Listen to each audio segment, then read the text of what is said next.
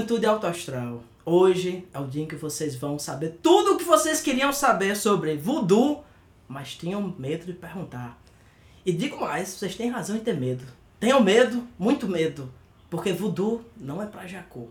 Estou aqui com meu amiguinho, Joaquim Dantas, para falar do maravilhoso filme A Maldição dos Mortos. É isso, Joaquim? A Maldição É dos Mortos mesmo. Vivos? É isso mesmo, confere. A maldição dos mortos vivos. É porque, como eu fui alfabetizado em húngaro, né? eu sempre me remeto à versão original, né? Mas falando sério, é, às vezes eu tenho dificuldade em diferenciar esses filmes de zumbi quando sai aqui no Brasil, porque todos saem com alguma coisa mortos-vivos. Exatamente. Né? E o título original desse filme, que é de 1988, dirigido pelo grande Wes Craven, né? que vocês devem conhecer é, de séries, principalmente o, o do Fred Krueger, né? A, A Hora do Pesadelo. Exatamente. Ah, o título original dele é The Serpent and the Rainbow. Serpente. Pra quem não fala inglês, a cobrinha e o arco-íris. então, é um livro que tem uma pegada antropológica, como aquele livro do Seabrook, né, o A Ilha da Magia. Ele tenta meio que mostrar esse, esse ambiente exótico, né, que é o Haiti. Esse paísinho que foi devastado por ditaduras militares e terremotos. Ou seja, a diferença de lá pra cá é só o terremoto, né? É só o terremoto. Se bem que o Haiti é um país de ultra vanguarda, né? O voodoo tá super envolvido aí com os movimentos de, de a, abolição da escravatura. Né? O Haiti, inclusive, foi o primeiro país da América Latina, né? E Na, na, na prática, na América Central, né? Enfim, nas Américas, a abolir a escravatura. E é louco você pensar que um país que tinha, na época do. do, do como é o nome do livro que você falou agora? The Serpent and the Rainbow. É, esse também, mas o outro que você falou antes. A Ilha da Magia. Na Ilha da Magia, na época que o cara foi escrever lá, a população negra era de. Mais- 80%. eu acho. 80%, é. 80%. Então você pensa assim, era um país de escravos, né, pô? Exatamente. Era um país que fazia que, assim como Cuba, produzia cana-de-açúcar, é isso. Era uma ilha com cana-de-açúcar, não tem um- o que dizer, né? Com a diferença que eles conseguiram. é, o voodoo, inclusive, tem uma participação muito efetiva nisso, né? Na construção da identidade racial, né? Da, da identidade do país e nessa luta contra é, tanto a abolição da escravatura quanto a independência, porque também o Haiti foi o primeiro país das colônias aqui da América Latina e da América Central, foi o primeiro país a ser independente. Olha, não sabia disso não. E tá certo, né, rapaz? Quem gosta de português é gordo. Essa é a verdade. Né? As pessoas têm acusado esse podcast de ser lipofóbico. Mas eu só trago verdades. Quem gosta de português é gordo, porque gosta daqueles, daquelas sobremesas. Pastel do Belém. Pastel, aquelas coisas que tem coisa gorda. É isso, pô. É isso. É o que, é o que, é o que tem. É o que, é o que a cultura portuguesa legou pro mundo. É verdade. É isso, pô. É, Você vai em Portugal, pô. Assim, não, pô, fui em Lisboa, Portugal é bonito. Portugal é bonito um caralho, pô. Portugal é bonito uma porra. Que- O que eles roubaram de ouro? Só aqui do Brasil, Lisboa era pra ser feita de ouro, Joaquim. É verdade. Aí tá aqui aqueles filhos da puta, tudo morrendo agora, assim, pensa até que são europeus. Jura, né? Tem mais mudando de assunto, né? É, hoje vamos falar nesse clima de paz e de amizade entre os países. Vamos falar do, do grande filme A Maldição dos Mortos-Vivos, que é, diga-se de passagem, um dos primeiros filmes de zumbi que eu vi na minha vida. Interessante isso, né, cara? Porque é, no meu caso, ele veio muito tardiamente. Né? Então, assim, pra mim, é, quando eu vi o, o, A Maldição dos Mortos-Vivos, né, o and the Rainbow, era uma tradição, era uma visão do zumbi nova pra mim. Mas na verdade é a visão tradicional, a visão original do conceito de zumbi é a que é representada nesse, nesse filme, né? E que o que o Craven faz, na verdade, é retomar uma, um- um- uma tendência do cinema de zumbi, que é a primeira tendência de cinema de zumbi feito, né? 20 anos depois do Romero ter inaugurado o zumbi moderno, né, com A Noite dos Mortos Vivos, o Craven retoma uma tradição que tinha sido majoritariamente esquecida. Exatamente, papai, exatamente.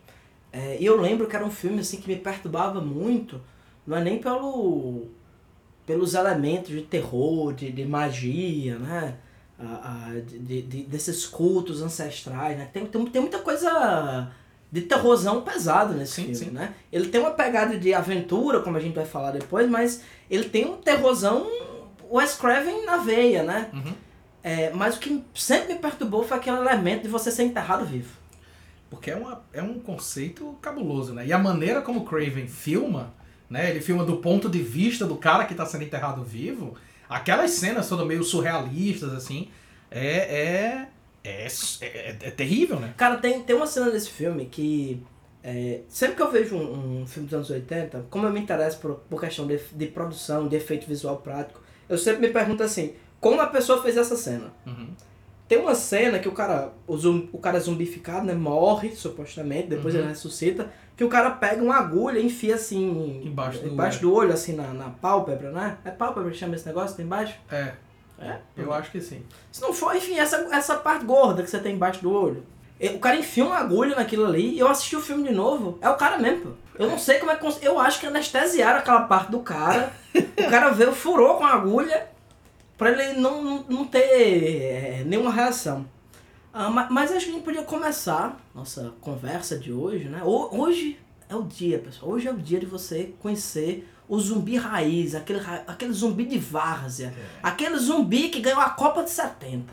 certo? Esse é o zumbi quintessencial. Perfeito. Certo?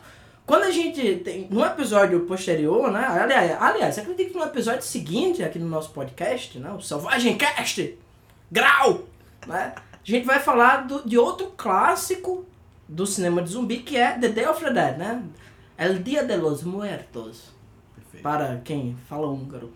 Ah, um filme do Romero, também da década de 80, ah, on- onde ele também trabalha alguns elementos do zumbi caribenho, mas é, é um período em que a gente já tinha consolidado vários tropos, várias estruturas narrativas do que é o zumbi, né? E o que é esse zumbi tradicional não é muito difícil você perceber, né? É o zumbi de The Walking Dead.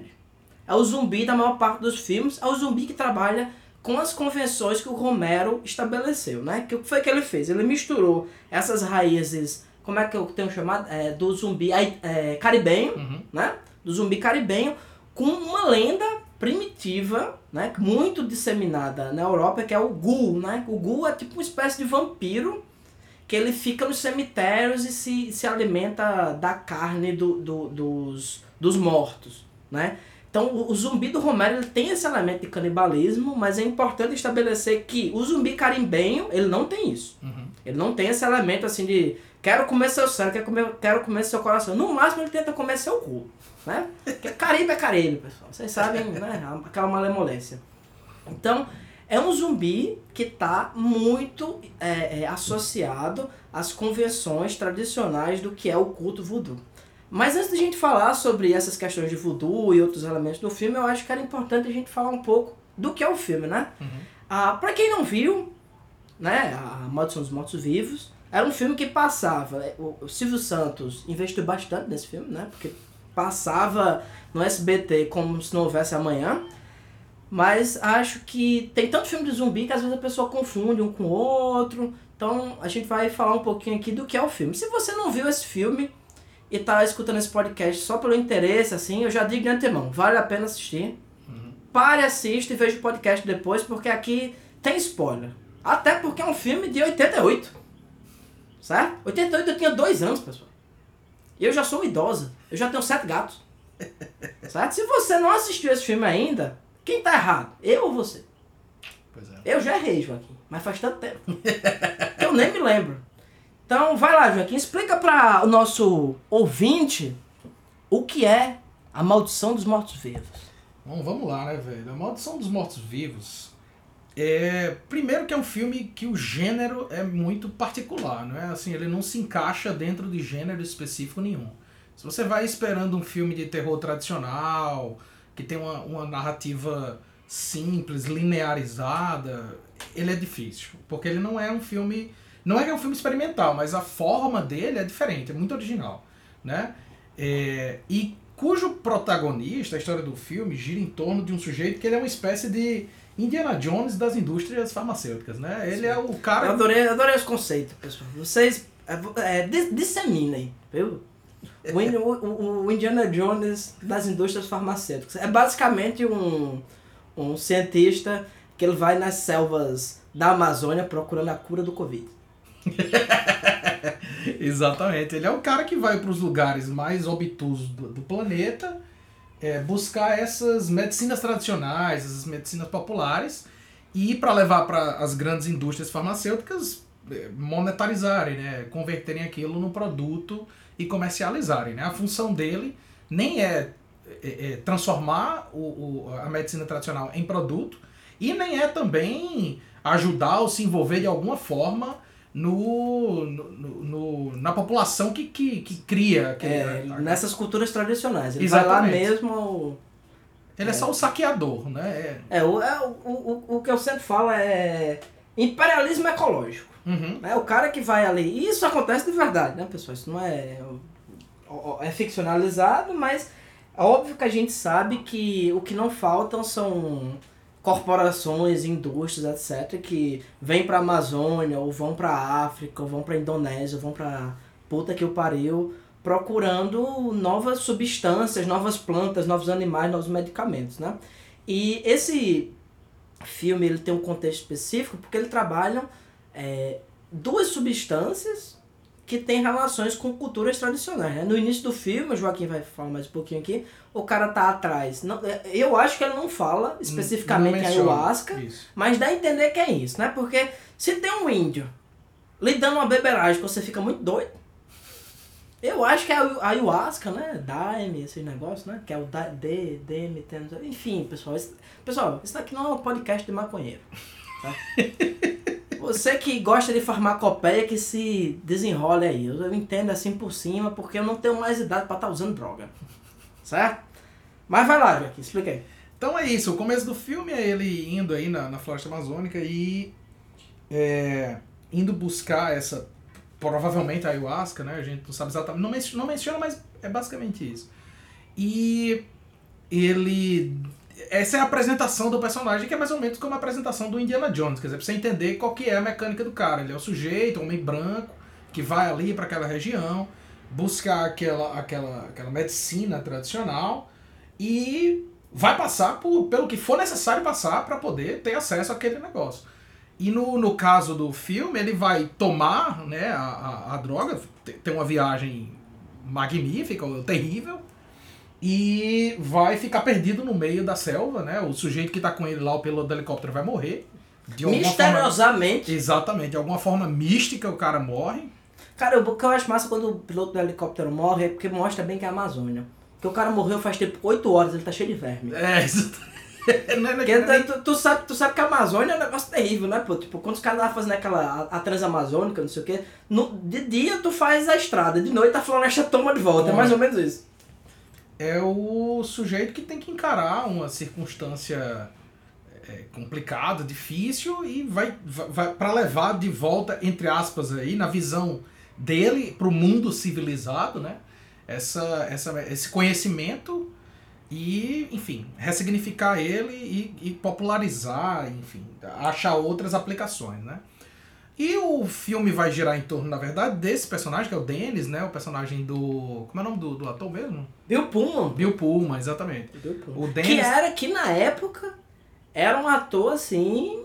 Até, até onde eu sei, na, da moda. De respaldo. Né? Assim, porque nunca chegou a ser um galã, nunca chegou a ser assim um, um um Danny Trejo, né, da vida, nunca chegou a ser, sabe, um, um, um Ed Wood, né, um grande ator, mas era considerado na época. Exatamente. O que é até curioso, assim, de você pensar que é, talvez ele não tenha, bom, não pra gente entrar numa tangente muito louca, assim, mas talvez esse cara não tenha vingado tanto, assim, justamente pelos papéis que ele opta por fazer, porque se você pensar que esse cara fez esse filme, e fez o Lost Highway do David Lynch, que também não é exatamente assim o filme mais popularesco da face da Terra, o filme mais blockbuster. É como se esse cara tivesse optado por algumas alguns papéis que fossem mais ousados, né? Esse filme é brutalmente ousado. Então, não sei se ele se ele foi bem aceito dentro da mecânica de Hollywood, Mas o fato é que na época ele tinha uma grande representação. Não, e, e também na época era um galã, assim. Uhum. né? Ele, tá, ele tá bonitaço nesse filme, pô. Lou- é, e- e- inclusive, bicho, é, e, e eu acho que isso, co- conhecendo o trabalho do Wes Craven, eu acho que é muito intencional. O visual dele, no filme inteiro, é muito visual do que a gente associa é, desse colonizador imperialista em lugares exóticos. Se você olhar, ele sempre. a- é, o cara tá indo na, pra África. O que é que ele veste? Ele vai de branco? Não. Ele vai com roupa caqui. É, exatamente. É, é loiro, aquele cabelozinho. É tipo, é o cara que. é, Esse filme foi. A, gente vai falar um pouquinho depois. Foi gravado realmente lá no Haiti. É o cara que. Eles fazem até piada nisso no filme. Ele tá ali, ele se destaca Completamente. no meio da, da, daquela multidão, pô. Sim. E aí o, o, o Dennis, né, esse, esse personagem aí, ele vai vai ser mandado por uma, uma, uma empresa pro Haiti para buscar, para tentar descobrir, né, o, o, o que eles chamam do pó da zumbificação, né, o, a droga da zumbificação. Porque eles têm acesso a uma informação que é de que teve um, um, um possível zumbi comprovado, assim, né? Sim. entre aspas, então um sujeito que eles têm a confirmação de que o sujeito foi morto e seis anos depois eles têm um registro do sujeito vivo, né, foto do sujeito vivo. É o Lucien. Lucien, exatamente. E aí o, o as empresas fazem Lembra- lembrando, pessoal, que o Haiti, apesar de ser uma colônia aqui na América Latina, é uma colônia francesa, né? É, é- é raro isso, mas é uma colônia francesa. Uhum. E o, o como o Lucien ressurge, né? Isso brilha nos olhos da, da, da empresa farmacêutica, porque é que eles pensam? Bom, a gente pode criar uma, uma droga para anestesia, né? Exato. Se a, a droga da zumbificação, se a ideia é que alguém faz com que alguém morra, entre aspas, e ressuscite, né? É a droga perfeita para anestesiar alguém, né? Principalmente se a pessoa morrer, Joaquim. É um processo bacana. rapaz, essa é a droga perfeita pra anestesia, né? Porque, é, qual a ideia, né? A, a lenda por trás da, da zumbificação. É uma coisa dentro do, do culto voodoo, né? Que você pegaria uma pessoa, né? Qualquer, você ia dar uma be- um, um pó, né? Pra ele, não seria uma beberagem, feita... Eu, eu acredito que deve ser muito funcional, porque a base, né? Dizem do pó de zumbificação é o baiacu. Uhum. Eu acho que baiacu seco mata gente. Ou pelo menos dá uma lombra muito boa pra pessoa dormir uns dias, né? Então você. É, é, é, a pessoa seria exposta né, a esse pó. E depois disso aí. in- Inclusive, é é interessante isso, porque é, tradicionalmente as culturas africanas, né? Eles têm muito isso de pó e de é, massas, né? Tipo uma espécie de, de, de, de lama que você passa no corpo e a partir disso aí você tem experiências psicodélicas. Né? A cultura africana tem muito isso aí que é uma coisa estranha à nossa cultura, né? Aqui na, na, na, na América Latina normalmente você tem beberagens ou tem aquelas coisas tipo do sapo, né? Que você vai lá, a pessoa lhe fura e bota o veneno do sapo e você tem essa, essa lombra. Mas basicamente seria o quê? Uma droga muito, muito potente que você entraria num estado de catalepsia, né? Uhum. É catalepsia? Uhum. Enfim, você fica ali num estado de quase morte e dentro da tradição voodoo, dentro da tradição dessa lenda do zumbi, quando você acorda, você está completamente desmemoriado, né? Supostamente o feiticeiro que fez esse trabalho para você, ele, ele, ele iria fazer uma bolsinha para uma espécie de cabaça assim para manter sua alma ali dentro e você iria ser um escravo Exatamente. dele, né? Ia cumprir as funções. Então, dentro da perspectiva é, ocidental, né? Dentro dessa farmacopeia, adoro esse nome, Joaquim. farmacopeia! Só falta os gregos agora. Já, Daqui a fa pouco já, falamos, já falamos palavras difíceis, só, fala, só falta os gregos, né? Essa farmacopeia, como é que o homem, é, o homem civilizado, né, entre aspas, entende isso? Não, se é uma coisa que você dorme, acha que você tá morto, depois você volta, é uma anestesia super potente e supostamente segura. Uhum. Né? Então, o interesse deles é isso, é desenvolver uma droga, né, a partir de, de sabe-se lá qual substância, para comercializar isso industrialmente, né? E até na fala, quando, quando o cara lá vai convencer ele, ah, vai lá pegar isso aqui, o cara fala isso, olha, tantas mil pessoas morrem nos Estados Unidos por choque de anestesia. No mundo, se a gente comercializar. Enfim, são pessoas que querem um mundo melhor. Desde que você pague por isso. Exatamente. Exatamente. E o Denis, ele trabalha para essas pessoas, né? Ele, ele é um... A função dele é justamente ir lá buscar. Bom, então nesse sentido, ele é enviado para o Haiti para tentar pegar um, um, um, exemplo, né, uma pequena quantidade aí do pó de zumbificação, levar de volta para os Estados Unidos para eles poderem analisar e, e produzir industrialmente. Produzir industrialmente, exatamente. Só que naturalmente, quando o Dennis vai lá para o local, ele sempre vai encontrar dificuldade de ter acesso a essa informação, de ter acesso a esse produto.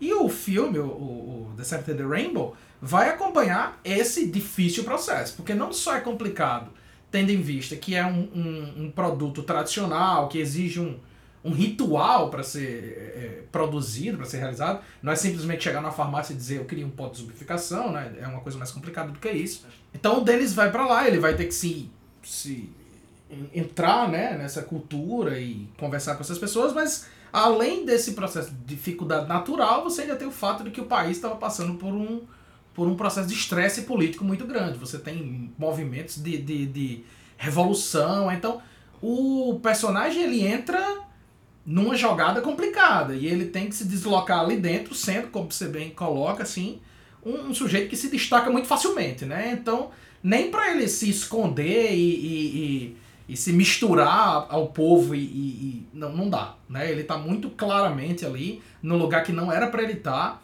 e sendo eh, passando por, por, uma situação complicada. O filme inteiro, na verdade, vai girar em torno desse personagem, o Dennis, tentando não só descobrir o pó da zumbificação, como também é, vencer a polícia.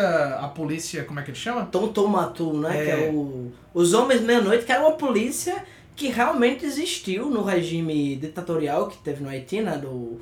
O, Papadoc, Papa Doc, Baby Doc, né? No, no caso, o filme, é da, o filme é de 88, mas ele se passa na década de 70, né? Uhum. Que é uhum. quando o livro foi escrito, né? E ele mostra justamente o, o, o período em que essa, essa essa efervescência social estava chegando no seu ápice, tanto que no próprio filme mostra quando o Baby Doc é, vai embora, né? Sim, é, exatamente. Então, assim, em essência o filme é isso, é a história de, um sujeito num lugar que é, é, o, é o cara errado no lugar errado na hora errada, né? É Indiana Jones fazendo imperialismo ecológico, é isso. Em né? essência. Né? E, eu, e eu vou dizer uma coisa, velho. Eu acho o, o Dennis Quaid um cara assim muito carismático. Dennis Quaid não, porra. É o Dennis Quaid, não?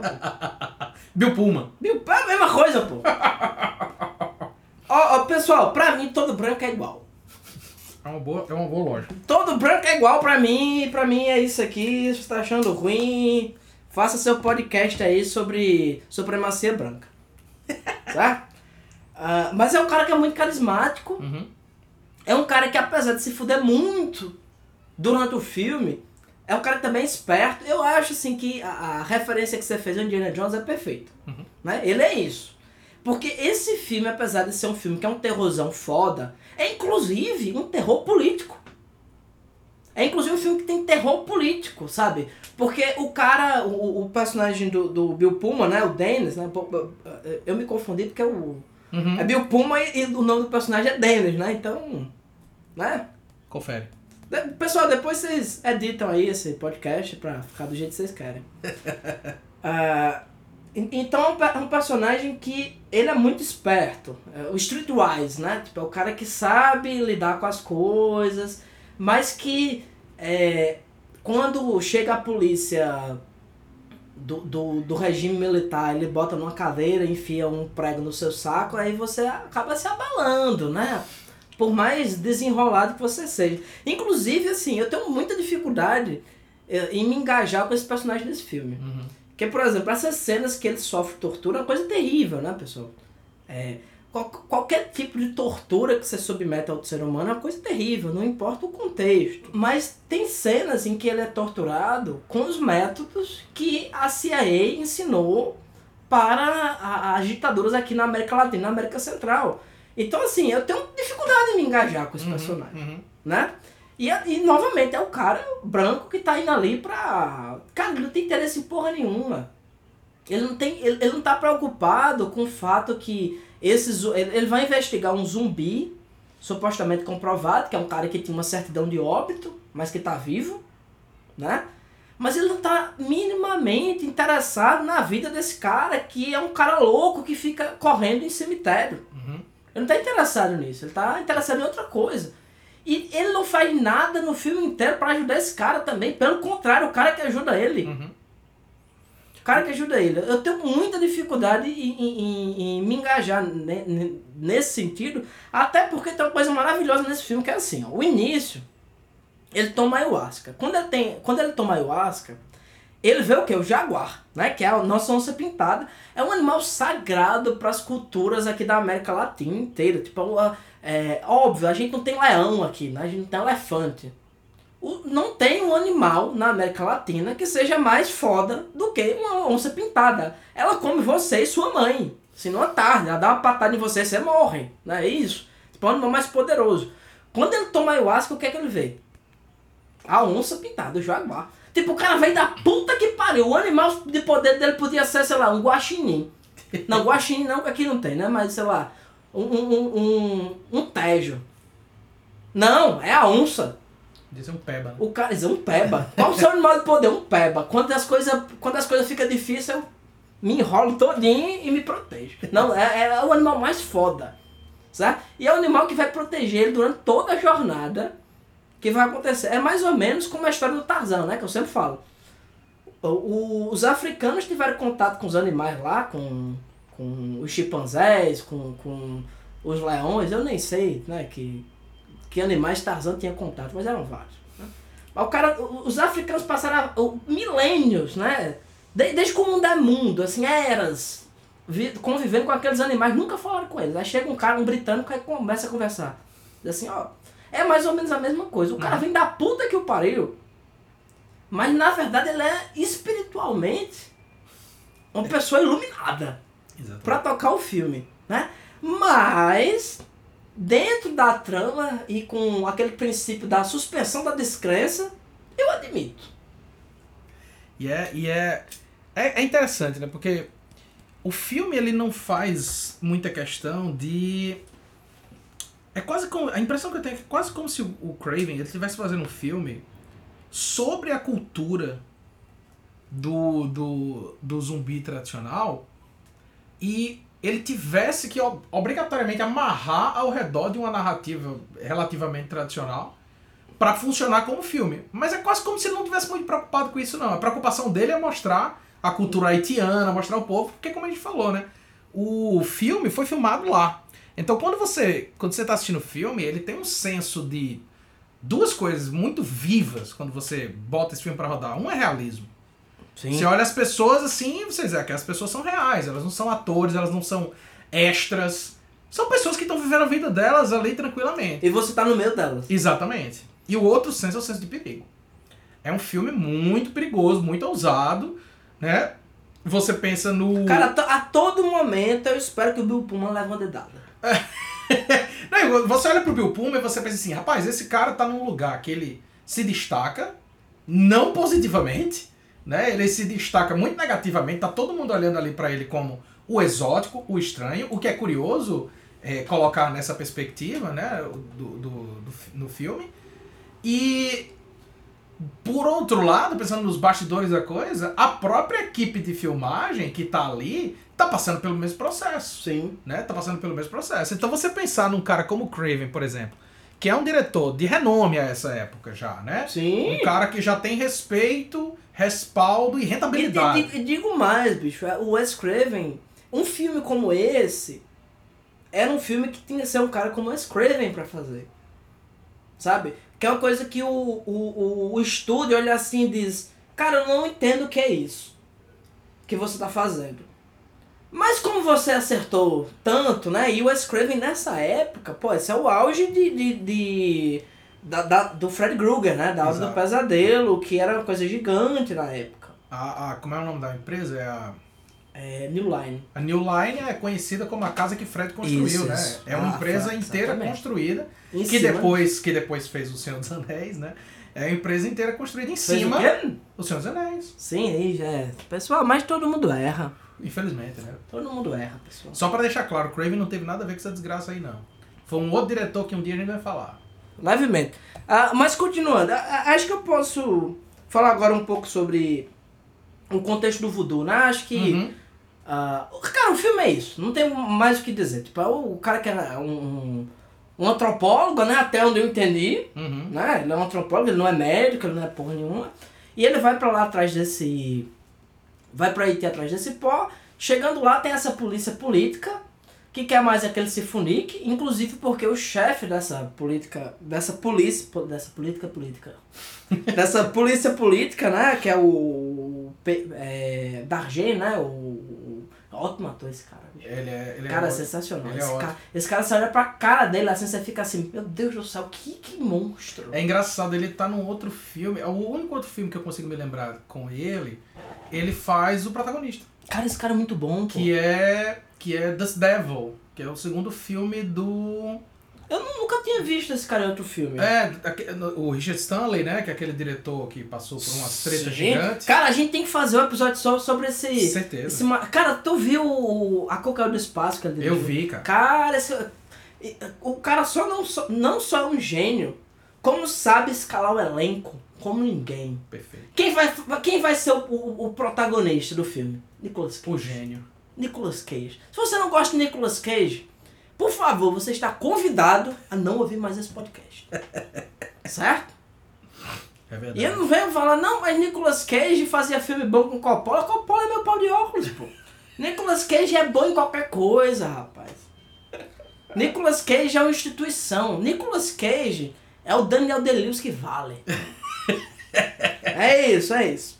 Ah, mas, enfim, voltando pro filme, a trama é essa, né? Uhum, O cara não. O, o, o, o, o cara é chefe da polícia, né? Dos Homens Meia-Noite, né? mas ele. é- é, além disso, é um feiticeiro voodoo.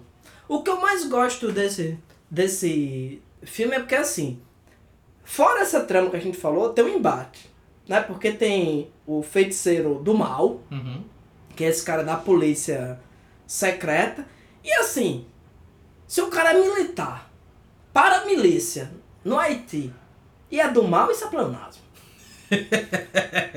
isso é pleonasmo, né? Porque mili- militar do mal é, é, tipo, é, é a natureza das instituições, pessoal. Mas em frente, é, tem um conflito entre esse cara que é da polícia secreta e outro cara que também é um feiticeiro voodoo, mas é um cara que está muito mais integrado com os processos tradicionais, com a comunidade, etc, etc. Entre esses dois feiticeiros voodoos, quem é o mais poderoso? O personagem do. Isso- cara, isso é maravilhoso. Tipo, o, o, o, fe- o feiticeiro que é o cara foda, morre, o, cara, o outro cara consegue matar ele, mas Bill Pullman não. Porque ele tem um jaguar protegendo ele. Podia ser uma águia, pô. O bicho aparece assim, atrás dele aparece uma águia, assim, a bandeira dos Estados Unidos. USA! Fuck yeah! Cara, isso é, isso é muito louco. Ah. Cara, ele falou o que agora, pô? Me perdi. O que você começar a falar agora, cara, é sobre a tradição do voodoo. Porque é, o curioso é o seguinte, antes de a gente entrar nessa discussão, só pra abrir um ponto, é que, embora pareça pro, pro, pro espectador moderno, você que é acostumado a assistir The, Walking Dead, né? Ou os, cresceu vendo o zumbi no- na concepção do Romero, pode parecer esquisito ou, ou estranho o, o, o- esse filme que a gente tá falando, Não, né? esse filme é estranho em qualquer aspecto. Mas ele retoma o- os primeiros. Uma tradição. Exatamente, ele retoma uma tradição que é Exato, da que eu acho cultura e ele retoma uma tradição do próprio cinema, né? Os primeiros filmes que retratavam o zumbi não eram nessa concepção do Romero. O Romero faz em 68, mas você tem filme de zumbi desde os anos 30, os anos 40. Você vai ter filmes como White Zombie, com o Bela. Lugosi, né? I Walked with a Zombie. Então você tem vários... Filmes horrorosos, né? Diga-se passar. Esse do Bela Lugosi é É fantástico. legal, não, não, do É. Belo. Do... Não, mas. Mas isso aí também, né, Joaquim? Que filme com Bela Lugosi é ruim? Nenhum. Se você, se você puder me apontar, eu, por, por favor, se posicione. Mas o, o White Zombie, acho que é legal você ter puxado isso aí, porque ele tem muita estrutura nesse filme, né? Porque no, no, nesse filme, né? O Bela Lugosi, ele é o feiticeiro voodoo, né? Exato. Branco. Bran- branco e, e, e- Como é que chama, menino? Eslavo. É, e o, veja bem, o que é que o, o, o, o personagem do Belo Lugosi faz? Ele faz a mesma coisa que a, que a indústria, tá- em essência, a indústria está querendo fazer. Ele aprende o- os processos de feitiçaria para gerir uma espécie de empresa de produção de mão de obra. Exato. Os zumbis são mão de obra barata, infinita, né, que vai trabalhar eternamente, que é justamente quando nasce o conceito do zumbi, ele nasce justamente de um... É interessante a gente falar disso. Ele nasce de um medo que é diferente do medo do zumbi do Romero. O medo do zumbi do Romero é a massa lhe engolir. É o medo do morto-vivo lhe matar. E o medo do zumbi tradicional é o medo de você se tornar o zumbi. Porque dentro de uma cultura que foi colonizada, dentro de uma cultura que foi escravizada, é o pior de todos os medos, é a ideia de você ser escravo eternamente. Exato, exato. E, e em determinado sentido, tanto os cultos, se você pegar os cultos, o, o voodoo, ele tem muita relação com cultos que a gente conhece muito bem. Ou não conhece muito bem, mas entende minimamente, né? Como a Umbanda, né? Tem os orixás, tem não sei o quê. A, sei lá, a figura do, Petro, do, do preto velho dentro do- da Umbanda. É o cara que fazia o quê? Cuidava das feridas físicas e espirituais que você tinha. Sei lá, num contexto de, de, de onde os escravizados trabalhavam até morrer e estavam doentes ou qualquer coisa, quem cuidava deles era o preto velho, era o cara que sabia essa, essa medicina tradicional e ajudar de, de, de, de alguma forma. Então, no contexto do Haiti, o, zu- o, o, o voodoo, ele tem essa mesma função. A magia, pessoal, é a arma dos despossuídos. Quem joga maldição em outro, diz assim, olha, eu quero que seu cu caia e que seu útero se encha de vermes, é o cara que é fudido. Porque quem tem poder, lhe pendura numa corda. É isso, tipo, é o culto de quem é despossuído. E mesmo dentro do contexto do voodoo, isso é a inversão completa do que é o processo de libertação que o voodoo trabalhava no Haiti. O mito do, do zumbi é o quê? O, o, o voodoo tradicional ele pregava a libertação né? das comunidades negras dos escravizados. E o zumbi é o inverso, é você falar assim, cara, cara, tu vai passar a tua vida inteira trabalhando e quando tu morrer, tu vai cortar mais cana. Exatamente. E tu vai cortar mais cana e vai ser pior, porque tu não vai ter mais nenhum direito a, a- a mínimo a, a conceitos como personalidade, a individualidade. Tu vai manter isso de novo.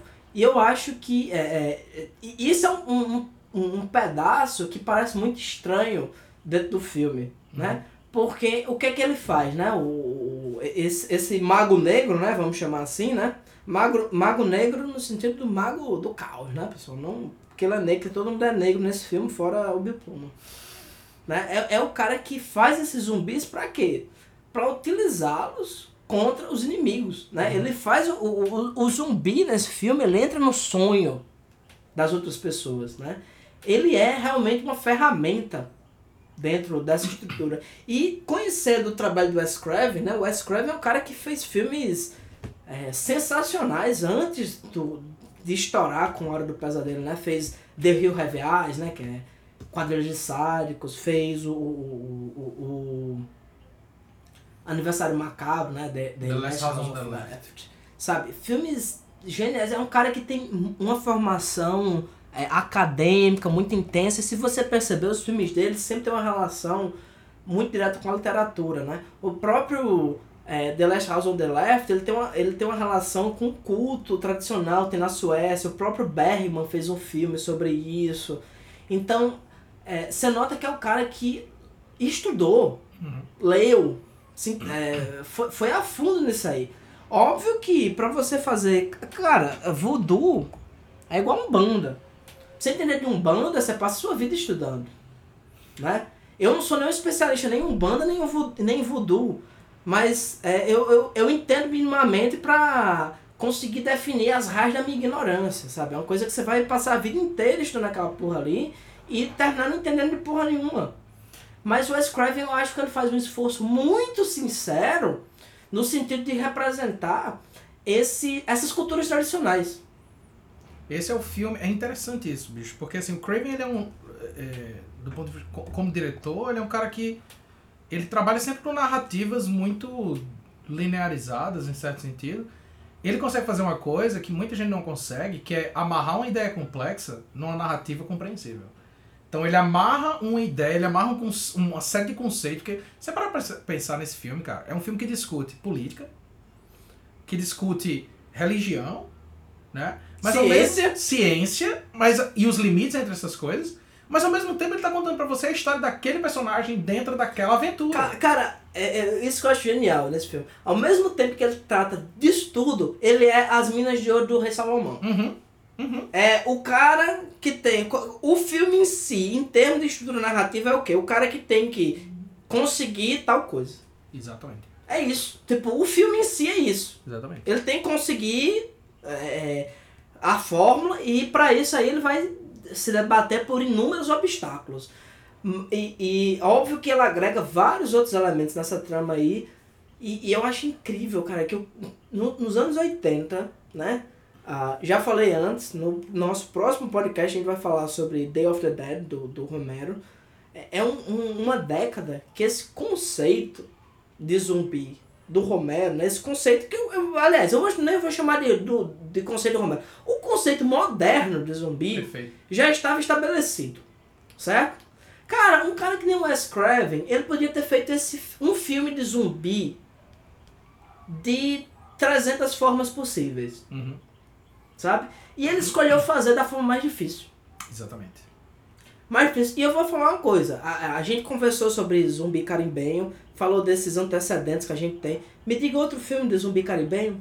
Não tem. Pra frente. Eu Não eu, eu não conheço. Esse é o ponto, cara. Assim, Eu você. não conheço. O Zoom, ó, tirando, tirando o, o The Seven and the Rainbow, antes desse, o único filme que tocou nessa, nessa relação, e é um filme super interessante, que eu acredito que quando a gente for falar sobre o Romero, a gente vai trazer também, é o Zombie do Lúcio Fucci. Sim, É o único filme que toca Cara, ma- ma- nessa, ma- nesse tópico. Mas mesmo assim, tanto o Zombie do Lúcio Fucci como o próprio Day of the Dead, eles têm uma, vamos dizer assim, algumas paisagens e alguma estética que remete a isso aí, né? O protagon, o, o, a- o- sempre tem o protagonista negro, né, na, na Uhum. trilogia do, do na quadrilogia atualmente, né, do Romero, é o cara é caribenho, Uhum. né? Tem várias locações de The Day of the Dead que você nota que é uma coisa caribenha, né? De praia, não sei o que. Mas, cara, é um elemento incidental na trama. É Exatamente. incidental na trama. Esse filme, é, é- é- é- aliás, eu, eu, eu, eu serei ousado ao ponto de dizer que eu desconheço um filme sobre é, zumbi caribenho que se embrenhe tanto dentro das tradições do que é isso aí. Sim. Tem seus problemas? Tem, claro, pô. Um filme. Cara, é um filme que você tem que vender para um público norte-americano. É exatamente o meu ponto. Era isso que eu queria, era isso É que eu um ia público dizer. norte-americano. Você não, não teria como fazer um filme desses sem esse protagonista, Uhum. sabe? Não tem. Ah, Só, só se os haitianos fizessem esse filme. Exatamente. Era isso Sabe? que eu ia dizer. O, a, a impressão que eu tenho é que o Craven, muito inteligentemente, porque ele era um cara estudado, ele sabia do que estava fazendo, ele amarra o que ele tinha a estudar e a discutir ao redor dessa, dessa, dessa narrativa. Ele pega esse protagonista, ele cria essa linha narrativa que o público vai compreender, mas ele discute conceitos e ele apresenta para boa parte do público conceitos, eu incluso, por exemplo, que, que são tradicionais que a gente não teria acesso se não tivesse sido por esse meio. Porque afinal de contas, bicho, o cinema ele tem esse papel, ou pelo menos teve por muito tempo, acredito ainda que tenha, que é esse papel de apresentar outras realidades, apresentar outros mundos, discutir ideias, apresentar conceitos. O Craven levava isso muito a sério. Né? Cara, eu acho que em determinado sentido o cinema é isso. O cinema é isso. O cinema é a oportunidade que você tem pra conhecer um mundo que você nunca poderia vivenciar e que não tem nada a ver com sua realidade cotidiana. Uhum. Sabe? Em muitos sentidos é, é, é isso que é o cinema. Sabe? Mas aí você, você ia, eu, eu lhe interrompi, mas você ia falar um pouco sobre, sobre é, é, a cultura do voodoo, quer dizer, como é que isso se estrutura e como é que isso é transposto pro filme. Sim, é, é, no, novamente, né? Não sou um grande especialista em voodoo, nem porra nenhuma, né? Ninguém é. Mas é, qu- quando você vê a, a forma como o filme é, é, é conduzido, óbvio que é uma coisa ficcionalizada. Mas ele tem muito, muito, muita proximidade com os processos reais né, do que é essa cultura. Óbvio que o, esse livro, né, A Serpente e o Arco-Íris, assim como o filme lá do, do, do Seabrook, ele tem muita, muita coisa que é exagerada, né, ficcionalizada, né. Esse livro é do, do Wade Davis, né. Esse livro eu não li, né, o livro do Seabrook. Então é uma coisa é, bastante exagerada e muito no, no contexto do, do... Do exótico. Isso, do exótico. Né? da- dessa construção da alteridade. Uhum. Né? De você mostrar que ela é diferente, que ela é exótica, que ela é isso, que é aquilo. Tem, tem muitos outros pesquisadores que fazem pesquisas, tanto sobre voodoo, como o pai Mayombe. É, o, aqui no Brasil mesmo, tem um, um cara que gosta muito do trabalho dele, não, o Fritz Volt, né? Que eu não sei de onde esse cara é, mas ele é um. é eslavo, né?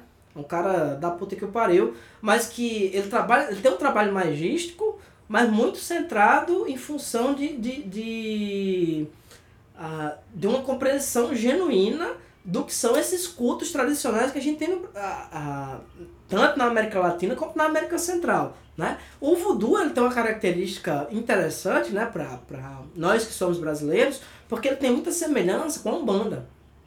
Então os loas do voodoo, eles têm uma semelhança tremenda com os orixás aqui do Brasil. Tem uma parte do filme, inclusive, que os caras estão fazendo lá um, um culto para um loa específico que ele tem uma... um- uma é, como é que chama? Né? Sincretismo, né? Ele, o sincretismo desse Lô é a Virgem Maria. E, cara, você vê no filme que os caras estão filmando realmente uma procissão, sabe? O pessoal tá carregando lá aquela imagem da Virgem com 300 é, é, velas ao redor e vão pra cachoeira fazer isso, fazer aquilo. Então, óbvio que, que o Wes Craven é um cara branco de 40 anos fazendo esse filme. Sabe, ele nunca ia ter como representar o que é essa cultura voodoo de forma verídica, não digo nem verídica, de forma, de forma é, adequada, né? Mas para as limitações dele, eu acho que ele fez um trabalho excepcional Uhum, uhum. excepcional, né? E existem outros cultos, né? No contexto aqui, o próprio Pai Mayombe, né? Que é um culto que tem, principalmente em Cuba, que ele é 100% africano, sabe? Ele quase não, não tem influência católica. O pessoal trabalha com... O, o, o principal elemento do Pai Mayombe é a prenda. A prenda é um, um caldeirão onde você tem os ossos, o crânio, os ossos dos seus ancestrais. Você trabalha com isso aí, né? E voodoo, cara, pra nossa geração, né, pra quem viveu os anos 80, voodoo era uma coisa fora de moda. Mas como eu sou um arrombadinho, né?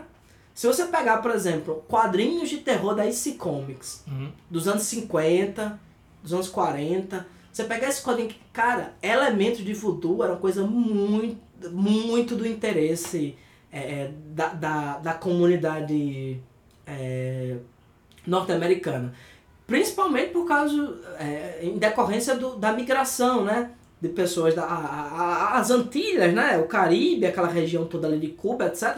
Tá muito perto dos Estados Unidos. Muito. Então eles migravam de forma artesanal até. Os caras iam de barco para aquela região. Então você tem muita influência dessa cultura nos Estados Unidos, até naquela região é, Mississippi, Louisiana, não sei o que. essa regi- o voodoo tradicional eles falam que é do Haiti, mas nessa região tem tanto voodoo como o hoodoo. O hoodoo ele é é basicamente o seguinte: para você ser um feiticeiro voodoo, você tem que estar numa família. tem que ter alguém, que é um, um, um feiticeiro tradicional, e ele vai passar para você esses conhecimentos tradicionais, etc. Rudu é questão prática. Você quer que. Você quer dinheiro, você quer não sei o que, você quer que sua mulher morra e você poder ficar com outro, né? Esse exemplo é maravilhoso, né? então você tem feitiços específicos para isso aí. Então, nos Estados Unidos, eles sempre tiveram interesse nisso aí. E se você considerar o tipo de narrativa que tradicionalmente circulou nos Estados Unidos sobre o futuro e o que é esse filme, esse filme ele se aproxima muito mais do que a cultura tradicional. Você viu algum boneco voodoo? Em nenhum momento. Não tem, pô. Não tem, porque isso seria uma solução é, é, de roteiro muito simples, uhum. né? Tipo assim, ah, o cara fez, um, fez o seu boneco aqui, vou quebrar seu braço, né? A gente já, a gente já viu isso até em filme do, do próprio do Fred Krueger, né? Sim, a gente mencionou o Indiana Jones no, no Indiana Jones The Temple of the Doom, que é o segundo, né? Tem justamente isso. Tem justamente isso. Exatamente, que é um modelo de, de, de, de magia primitiva, né? Uhum. Que você vai por simpatia, né? Por, por, por pensamento mágico. Ah, outra coisa que eu acho foda desse filme considerando a, a trajetória do Craven, é que assim, no decorrer do filme, o antropólogo, ele começa assim, eu sou um cientista. Uhum. É isso que me importa, eu sou fodão. Aí as coisas vão. Vai acontecendo merda na vida dele, assim, coisas sobrenaturais, ele vai dizer assim, veja bem. Né? Coisas tão estranhas. E o que é que o Wes Craven faz? Ele utiliza o mecanismo onírico para introduzir um elemento de estranheza no filme. Então tem parte do filme que está olhando assim, você vê cenas terríveis e são sonhos. Uhum. Ou seja, remete diretamente também ao tipo de narrativa que o Wes Craven estava fazendo. Sim. A Hora do Pesadelo é isso. Exatamente. A Hora do Pesadelo é isso. A Hora do Pesadelo é você trabalhar com os medos inconscientes da pessoa para produzir cenas de violência maravilhosas. Uhum. Né? Cara, esse, esse filme, pra mim, assim, é um um Craven quintessencial. É, se, é aquilo, aquilo que a gente até já conversou uma vez, assim. Esse não é o filme mais, vou, vou dizer assim, divertido do Craven. Não é o filme mais de entretenimento do Palatável. Craven. É. Mas talvez seja o filme mais importante da carreira dele. Talvez seja um dos filmes mais importantes da carreira dele. E olha que eu tô falando de um cara que fez The Last House on the Left, que é uma espécie de pré-slasher que fez o slasher mais popular, juntamente com, com, a, com Sexta-feira 13, que é a Hora do Pesadelo, e ainda fez a reinvenção do, do meta-slasher, né, que é o Pânico. Isso. Né? Então, assim, eu tô falando de um cara que é relevante. Os dois primeiros filmes que ele fez, assim, já são suficientemente importantes. Não, podia ter morrido. Exatamente, exatamente. Podia ter morrido e já, já tinha cumprido sua função na mas, sociedade. Mas o que ele faz em, em, em The Seven the Rainbow é um original até a, a tampa do, do cu, assim, é super original.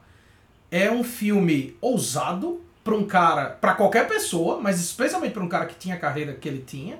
E é um filme, bicho, que respeita o máximo que ele consegue dentro das limitações dele, a cultura que ele tá se apropriando de. Né? Tem até um, um, um dado curioso é, sobre o processo de produção desse filme, que um dos. Eles tinham, obviamente, né? Aliás, obviamente não. Eles tinham, porque o Craven era um sujeito estudado, eles tinham um, um sujeito para orientar. Um consultor, exatamente. Um consultor da cultura voodoo, né? Não, que não era só um consultor, era um feiticeiro voodoo. Exatamente, exatamente. E esse, um dos roteiristas, né? Tem dois roteiristas, se eu não me engano, esse filme. Um dos roteiristas é. É o roteirista principal, Richard Maxwell. E eu acho que o Wade Davis também trabalhou um pouquinho nesse negócio, né? E o Adam Hodman. Eu, eu, não, eu não sei exatamente qual deles, mas eu sei que um dos roteiristas chegou para esse consultor e falou assim: Poxa, eu, eu tinha vontade de, de saber como é o processo de ser enfeitiçado. Enfeitiçado, né? E aí o. o Pessoal, não brinca com essas coisas, não. Olha, essa aqui, ó, é, é a segunda vez que a gente tá gravando. Na primeira vez a gente descobriu que o gravador não funciona com, com, ele não tem bateria interna. Né? E como foi que a gente no, descobriu isso? Choveu. Choveu e tá um calor do caralho, choveu tipo 20 minutos, né? Pra vocês verem que meus loas também estão trabalhando. Né? Meus guias estão aí. A gente podia ter perdido duas horas de gravação, a gente perdeu só 20 minutos. Exatamente. E aí o que acontece? O, o, o feiticeiro olhou pra ele e falou assim: de repente pode ser que você já esteja. Né? E tudo bem, eles foram pro Haiti para gravar, os roteiristas foram para trabalhar diretamente no filme lá. E é um relato que eu já vi mais de uma pessoa envolvida na produção trazer, inclusive o Craven, de que certa madrugada, né, o Craven acordou com as batidas na porta do, do, do, do quarto dele de hotel e ele abriu a porta e era esse roteirista. E ao redor dos pés dele, assim, tinham centenas de cigarros no chão. Piumba, né? É, como se esse cara tivesse ficado em pé ali na, na frente daquela porta, fumando, fumando, fumando, fumando, fumando. E o cara olhou pro Craven e falou assim: Eu preciso ir embora daqui agora. Né? Ele não deu motivo, mas o Craven, ele tava tão perturbado que o Craven olhou e falou: Beleza. E botaram ele no avião no outro dia. Ele foi, a, a companheira dele pegou ele no, no aeroporto lá, levou ele para casa e ele dormiu por três dias ininterruptos. E quando ele acordou, ele disse que a última coisa que ele lembrava era de ter olhado pro feiticeiro e ter dito: Rapaz, eu tinha até vontade de ser enfeitiçado. É isso, juventude. Encerro esse podcast com essa mensagem de esperança. Voodoo não é pra Jacó. Tem mais alguma coisa pra dizer, Joaquim? A única coisa que eu tenho pra dizer, cara, é que assistam esse filme, é brilhante. É... Pra, quem tá, pra quem tá acostumado com narrativa de terror dos anos 80, vai ser extremamente surpreendente, porque é um filme improvável. Apesar dos efeitos visuais, por exemplo, serem bem dos anos 80, aquela coisa prática, Ah, mas são visceral. maravilhosos, bicho. São maravilhosos. Tem uma cena que o personagem lá do. do como é o nome do ator, Joaquim? Como é? Bill pessoal, Pullman. pessoal, vocês sabem que aqui eu sou Ana Maria e Joaquim é o Louro José. Né? Eu vou perguntando os nomes, ele vai dizendo, né? Do Bill Pullman, o cara tem uma cena que ele acorda, os caras estão querendo incriminar ele, tem um- um- uma moça decapitada ao lado dele, é maravilhoso. A cena que ele tá no caixão, assim, sendo. é, começa a emergir assim aquele sangue em cima dele. Cara, A quem cena- gosta, quem gosta de, de efeito especial. quem gosta de efeito especial prático, esse é o filme. Exatamente. Esse é o filme. Que é a cara dos anos 80, né? Esses efeitos brutalizantes e tal. Mas assim, é, narrativamente ele não parece um filme dos anos 80. Na verdade, ele não parece um filme de época nenhuma. Assim, é um filme muito único Isso. e vale vale o seu tempo, sem sombra de dúvidas. Sem sombra de dúvidas. Pois é isso, pessoal. Obrigado pra vocês que escutaram. Ah, recomende pros amiguinhos, mas só se ele não for cuzão e não tiver votado no Bolsonaro. um beijo, a gente se vê daqui a 15 dias no nosso próximo Selvagem Cast. Grau!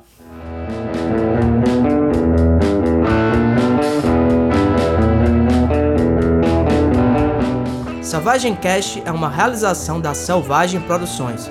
Edição de áudio por Joaquim Dantas, com assistência de Luciana Lopes. Música de abertura Supercharger, por Raimundo Kowalski. Se você quer entrar em contato com a gente, manda um e-mail para selvagemxproduções.gmail.com.